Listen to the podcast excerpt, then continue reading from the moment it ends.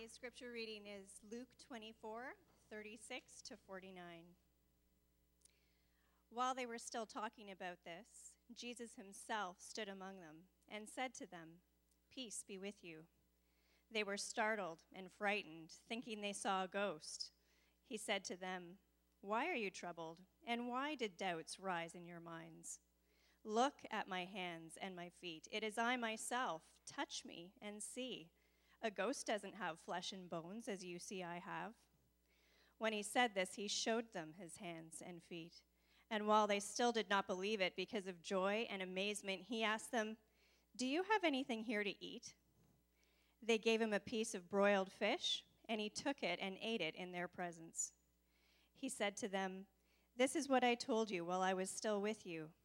Everything must be fulfilled that is written about me in the law of Moses, the prophets, and the Psalms. Then he opened their minds so they could understand the scriptures. He told them, This is what is written The Christ will suffer and rise from the dead on the third day, and repentance and forgiveness of sins will be preached in his name to all nations, beginning at Jerusalem. You are witnesses of these things. I am going to send you what my Father has promised, but stay in the city until you have been clothed with power from on high. This is the word of the Lord.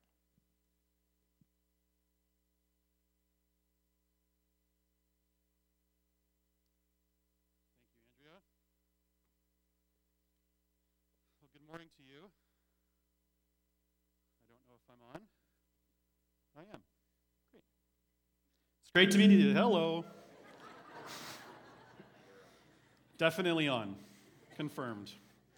It's great to see you. It's great to be together. And uh, I'm excited to share with you this morning what the Lord's put on my heart. Um, th- it was pointed out to me that this is my first message as a married man. So, yeah.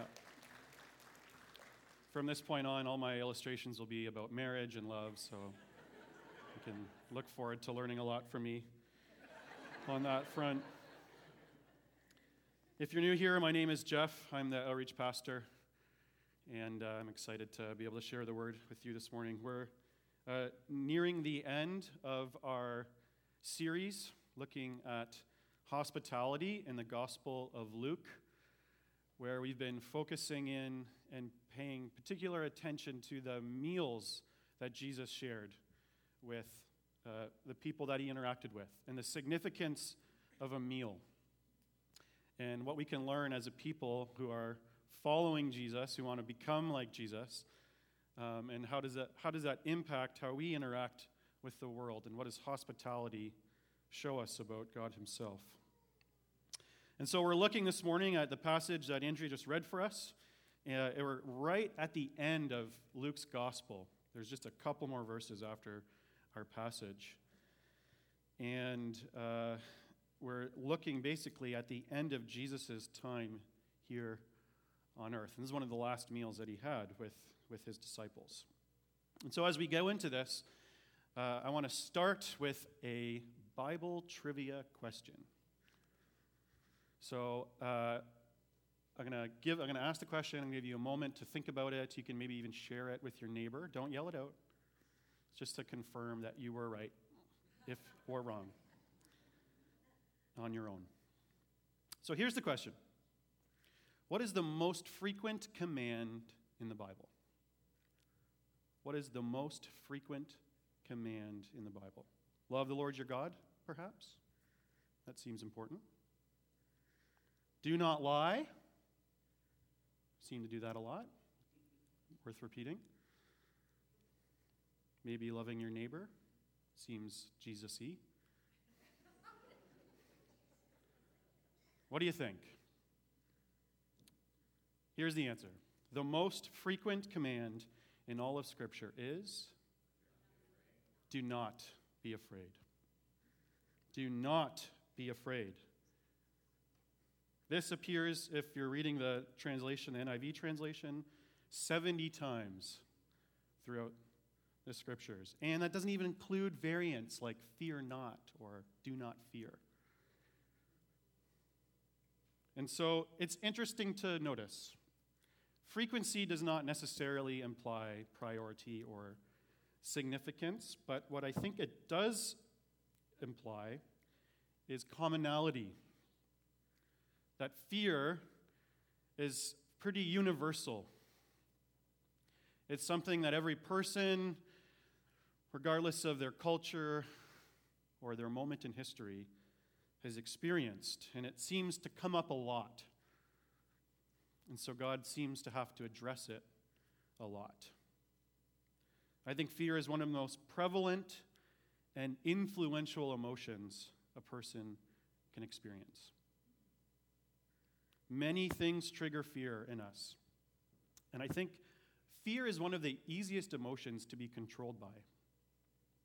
I think that because I think often fear disguises itself as wisdom.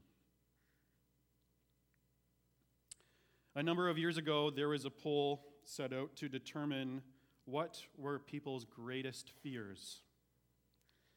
And it found out that the number one answer for greatest fear is public speaking. what I'm doing right now. So, if I do my math correctly, that makes me one of the bravest individuals on the planet, actually. Second to that, number two was death. Number two was death. So Jerry Seinfeld makes a joke about this poll, and he says that means that at a funeral, the average person would rather be in the casket than giving the eulogy. Which I think is like a funny joke. It's probably not technically accurate, but it's a funny little play on how we would answer that question. But actually, I think the idea of t- talking in front of people plays into a fear that actually has a lot of control on us, and that's what people think of us. It's actually a significant fear that is hum- immensely influential. And so, a question I want you to think about, maybe in a more focused way this morning as we go through this passage, is if you could reflect on your own life to think about, and maybe you can identify what are you most afraid of? What are you most afraid of? And I don't I want us to go a little bit deeper than spiders. Go, go a layer down, a couple layers down into what it influences, what thought or scenario influences your emotions and your decision making. It has an element of control over what you think and over what you do. The fear of failure, failing in your business, in your relationships, in your education. The fear of weakness, the thought that you're not strong enough or good enough of a leader or you have your life together enough that you're weak the fear of death, the unknown, the feeling of loss, immense loss, the fear of unimportance. Do I even matter? Do I add value to anyone or anything? Do I have any significance? The fear of people not liking you. The idea that your true self is not actually lovable or likable. The fear of differences, not knowing how to interact with what's different than you, not knowing how to perceive threats that you're not used to. The fear of change, the comfort of familiarity being taken away from you the fear of rejection, the fear that you're not good enough, you're not what people are looking for, that you've been weighed, you've been measured, and you've been found wanting. Fear of losing control. The idea that you don't have the ability to control what's going on in your life. I could go on. These thoughts, maybe I've scared you all, but these thoughts, as we look into our heart, as we dive deeper into the layers b- below our decision making, have huge impact on how we feel and what we do, and how we interact with God Himself, actually.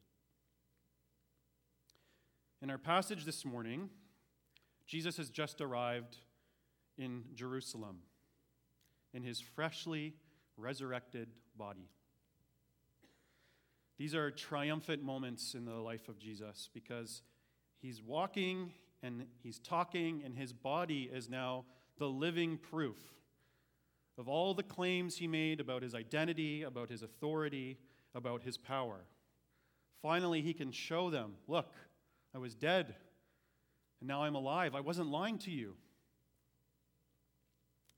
And so he's going around, he's taking the road to Emmaus, he's appeared to some people already, and now he's in Jerusalem, and he's coming back to his 11 disciples, the guys that were with him through thick and thin, except when they abandoned him at the end. And he, he's approaching them. And the first thing out of Jesus' mouth is, Peace to you. Peace. Now, we're told that their response is fear. They were startled and frightened, the NIV says in verse 37. They were startled and frightened. There was a, there was a streak there when Josh and Jess were dating, and Josh Kloss and I were living together. Jess, Jess was around our house a bit more often. And uh, she thought it'd be really fun, fun game to play, where she would hide, and as I'm coming home, she would jump out and try to scare me. And I will admit she's pretty good at that game. But I like to make a point as to clarifying Jess, you did not scare me, you merely startled me. I'm not scared of you.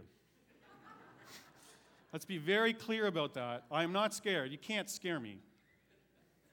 You may have startled me, I may have looked terrified, but it was just a startle. The disciples are startled and afraid. There's a lot of fear. And their immediate fear in that moment, the text tells us, is that they think they're coming into the presence of a ghost. Even though Jesus promised them that he would see them again, he made all sorts of claims that he would rise again. They, in, in an ideal world, should have been expecting him, waiting for him. But now they see him, and their first thought is, it's a ghost. And of course, that would be a bit scary. And there's fear in that moment. They're startled. But I, I would suggest to you, as I was thinking about this passage and what Jesus is doing here, I think he's addressing a deeper element to their fear in that moment. That I think their fear is beyond just the immediate threat of, a, of a something supernatural and they don't know if this ghost is going to hurt us or what. I, I think there's more to their fear in this moment because if you think about what would have been going on in their minds at this moment that the thing that they had been placing their hope in for these last three years, they've been putting all their hope into Jesus being the Messiah. He's, he's dead, as far as they know. The, the thing that was their hope of future redemption and deliverance was gone. They had thrown all their money in, and they had bet on the wrong horse. now, that, that can play into a lot of fears. They would have looked like fools to everyone else. Their lives could be in danger, actually, because their leader, who was accused of leading a new movement against Caesar and the Romans, had just been executed. And so, how are the Romans going to treat those that were following him, especially his closest followers? Their lives could have been in threat the movement they thought they were leading was now a failure. They'd failed, just like all the other movements where guys claimed to be messiahs and it didn't amount to anything. And on top of that, the future that they were probably already starting to live into and be excited about was about to unfold was now just unknown. I don't know what's happening. I thought we had control over what's happening next, but who knows? And so the disciples, as they're gathered there in Jerusalem, would have had all kinds of reasons, deeper reasons than just, oh, is that a ghost? To be filled with fear as to what's happening next in their lives and what are they dealing with. And so Jesus approaches them in their fear. And like I said, the first words out of his mouth are Peace to you, peace be upon you. Jesus is anticipating what they're feeling. And not surprisingly, those words, peace to you, don't just instantly create peace in their hearts. It's not like they're just filled with fear and Jesus says, hey, peace to you. Oh, oh, good. It's gone. Fear is gone. In fact, Jesus' words and presence in that moment actually adds fear and skepticism and so Jesus has to figure out how he's going to convince them that he's not just an apparition.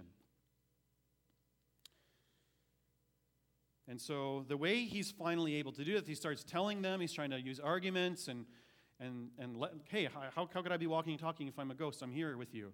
And then the way that he finally is able to convince them is that he eats with them.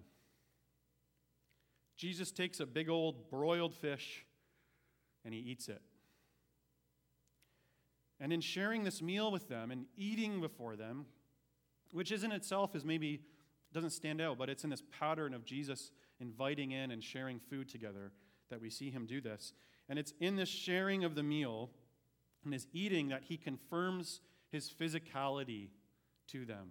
Finally, they're convinced he's not just an apparition, he's physical.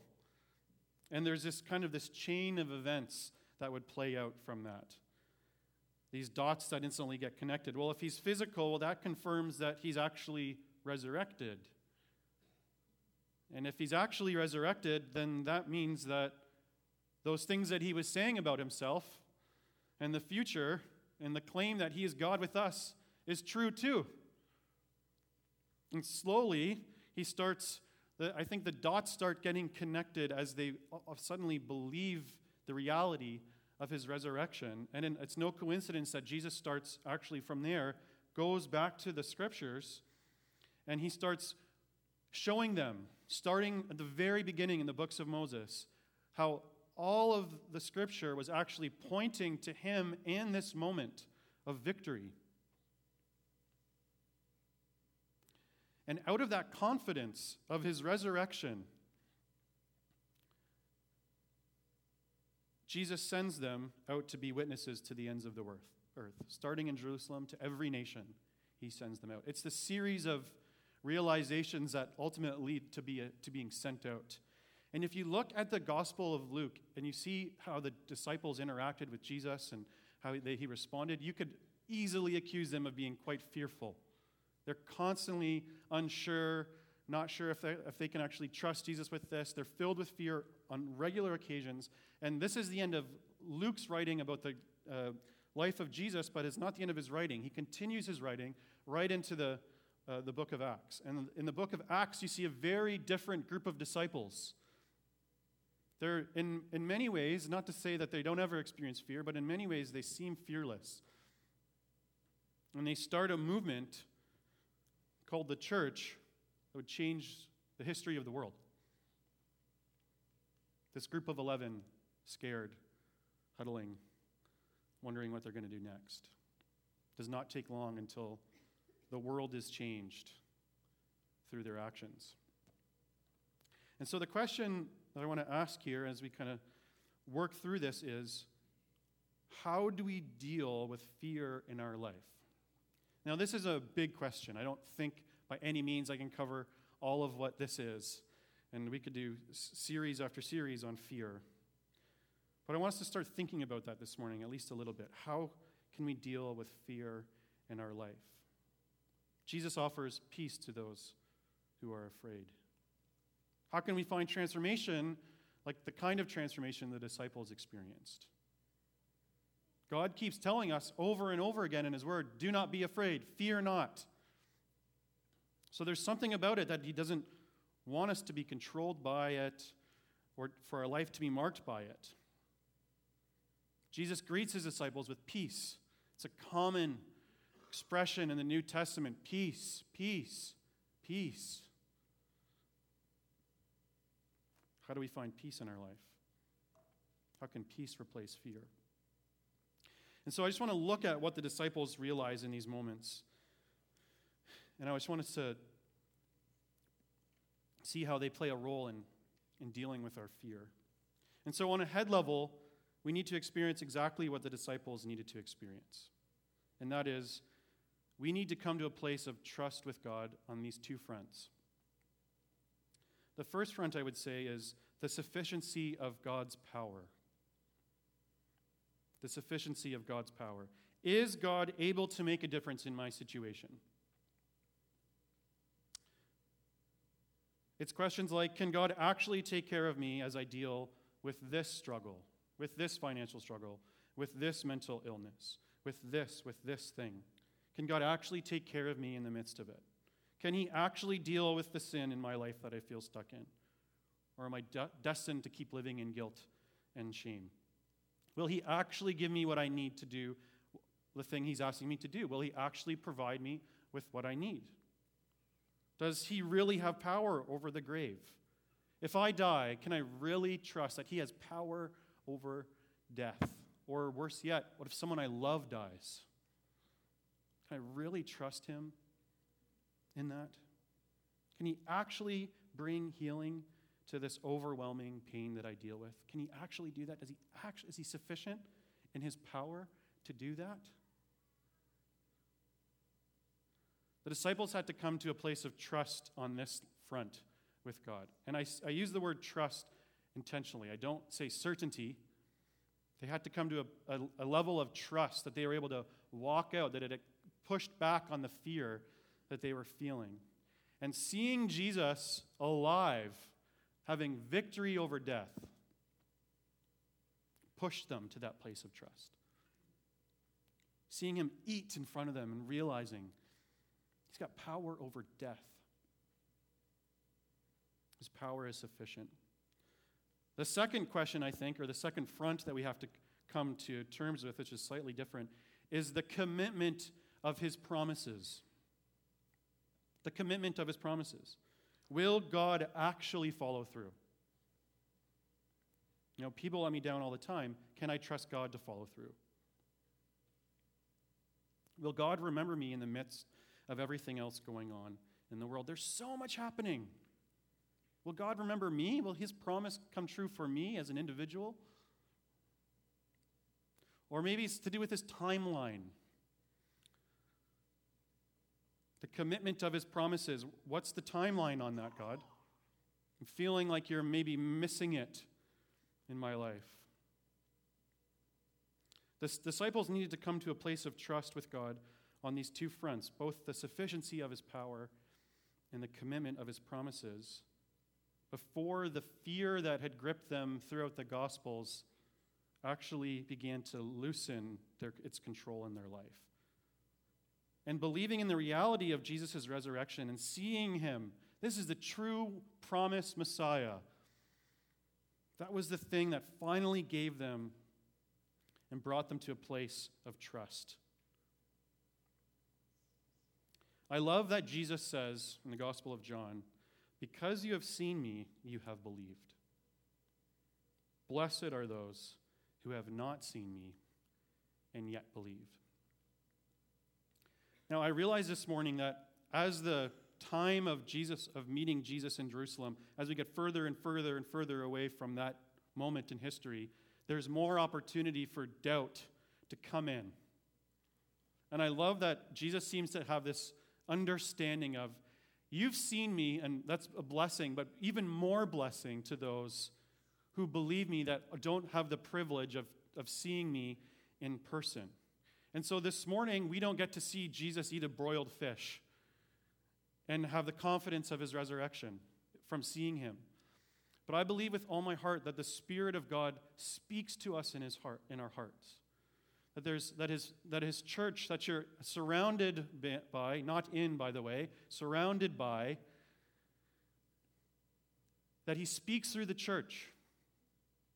And he speaks by his Spirit. And if you're here this morning and you're not sure if you have all these reasonable doubts as to why, how can we trust the events that took place centuries and millennia ago? How can, we're so far away that, that maybe push that aside for a moment and listen to how God might be speaking to you in your heart and through the people He's put in your life right now. The reality of Jesus' resurrection changes, changed everything for the disciples, and it should change everything for us as we reflect on, is God really able to do this? Is he really able? Is he really committed?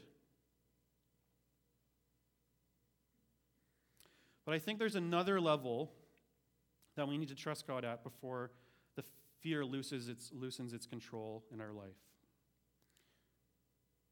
You see, fear itself is not good or bad. Fear is simply an emotion that identifies something we love as being threatened. Emotions in themselves are not good or bad things, they just reveal stuff in us. And fear is this distinct emotion where something that we love is being threatened. The quickest way to discover what or who we love is to find out what we're afraid of, actually.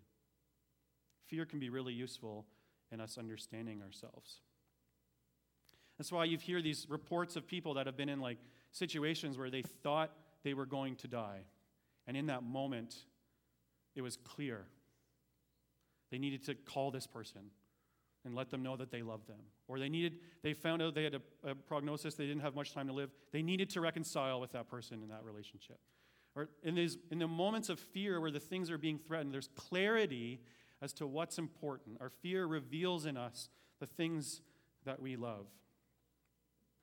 And there are times when the things that we love are actually idols in our life. They've become idols in our life. Tim Keller says this that we need to follow the pathway of our fears back into your heart to discover the things you love more than God. Your fears can act as this pathway, and you follow it right back into your heart and it's in that place that you can discover the things that you've put above God. You've elevated him, them above your love for God. And so we should pay close attention to our fear because they can help us identify what's of the utmost importance to us. And so we need to, we need to grow in our trust in God's sufficiency of his power we need to go grow in our trust of God's commitment to his promises. And in order for us to get to a place of loving God more than the idols of our hearts, we need to grow in our trust in God's the reality of God's love for us. And on this front, we ask questions like Does God actually want good for me? Does God actually want good for me? Does God care about me in my suffering? Does He even notice? Is he interested in what's going on in the details of my life? Does God accept me after all that I've done? It's these kinds of questions that are actually addressing this idea is God's love for me genuine? Is it deep? Does it go further than my lack of love for Him? It's the resurrection that gives us the confidence on God's promises and His power but it's the cross that gives us the confidence in God's love for us, the depth of his love for us. It's when you look at the, the broiled fish, that he, the meal of the broiled fish, that you can have the confidence to know that God is able and he's willing. But it's the, it's the meal actually of the bread and the wine before the cross that gives us the confidence that he loves us, that he wants to. It's fine and good if he's able to and he can. Does he want to? Does he care about me? Kevin talked last week about God being a yearning host. It's not until we can see God fundamentally as a host inviting us in, calling us in, that He's a God of love, that we'll be able to ultimately trust Him with the affections of our heart.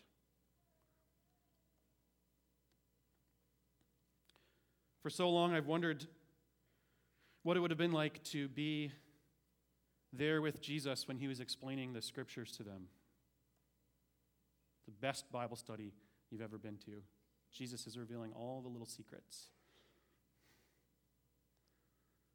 And I wonder if Jesus would have started in Genesis chapter 3, where, where God makes a promise to the serpent. He says, You will strike his heel, but he will crush your head. It's in the first chapters of all of Scripture. There's this random promise you're going to strike his heel, serpent, but he's going to crush your head.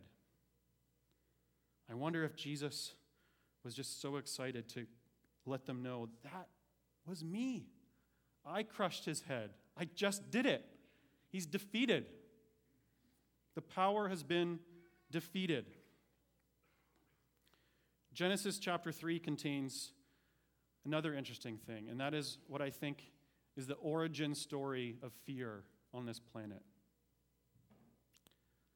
Adam and Eve didn't know anything about fear because they loved God most, and nothing else they loved could be threatened.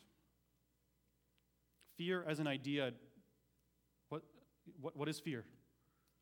You don't even know what that is. Everything is right and good until they decide to love something more than they love God. And then they took from the tree. And when God returns, he says, Where are you? I'm looking for you. We used to walk and talk. And Adam and Eve are hiding. They're hiding behind a tree. And they said, We're afraid, so we're hiding from you. The very thing that represented what they loved more than God became the place from which they hid from Him the tree. They took from it, and in that action, they said, I love you more than I love God. And then they hid behind that thing from Him. And so, as we close here, I want to ask you this morning I've asked you, what are you most afraid of? I want to ask you this what are you hiding behind this morning? What has become the place of your hiding? Are you willing to follow the pathway of your fear back into your heart to see what you might be loving more than you love God? What fear is keeping you from Him? He's calling out in your life, Where are you? Where are you?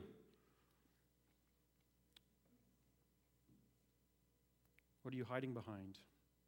What do you need to trust God with again? I want to close this morning by praying together.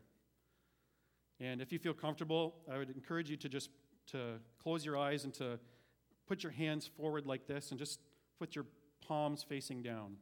If you feel comfortable doing that, just in front of you. It's a symbol of letting go. I would encourage you to pray with me if you want to release fear to God this morning.